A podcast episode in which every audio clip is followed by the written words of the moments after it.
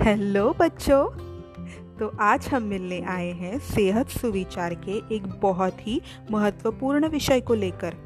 बच्चों, अगर आप अपनी रोग प्रतिरोधक क्षमता को मज़बूत बनाए रखना चाहते हैं तो किसी भी काम के बारे में स्ट्रेस मतलब कि टेंशन ना ले और कोशिश करें कि आपके जो भी काम है, उसे आप सही समय पर ख़त्म करें। Thank you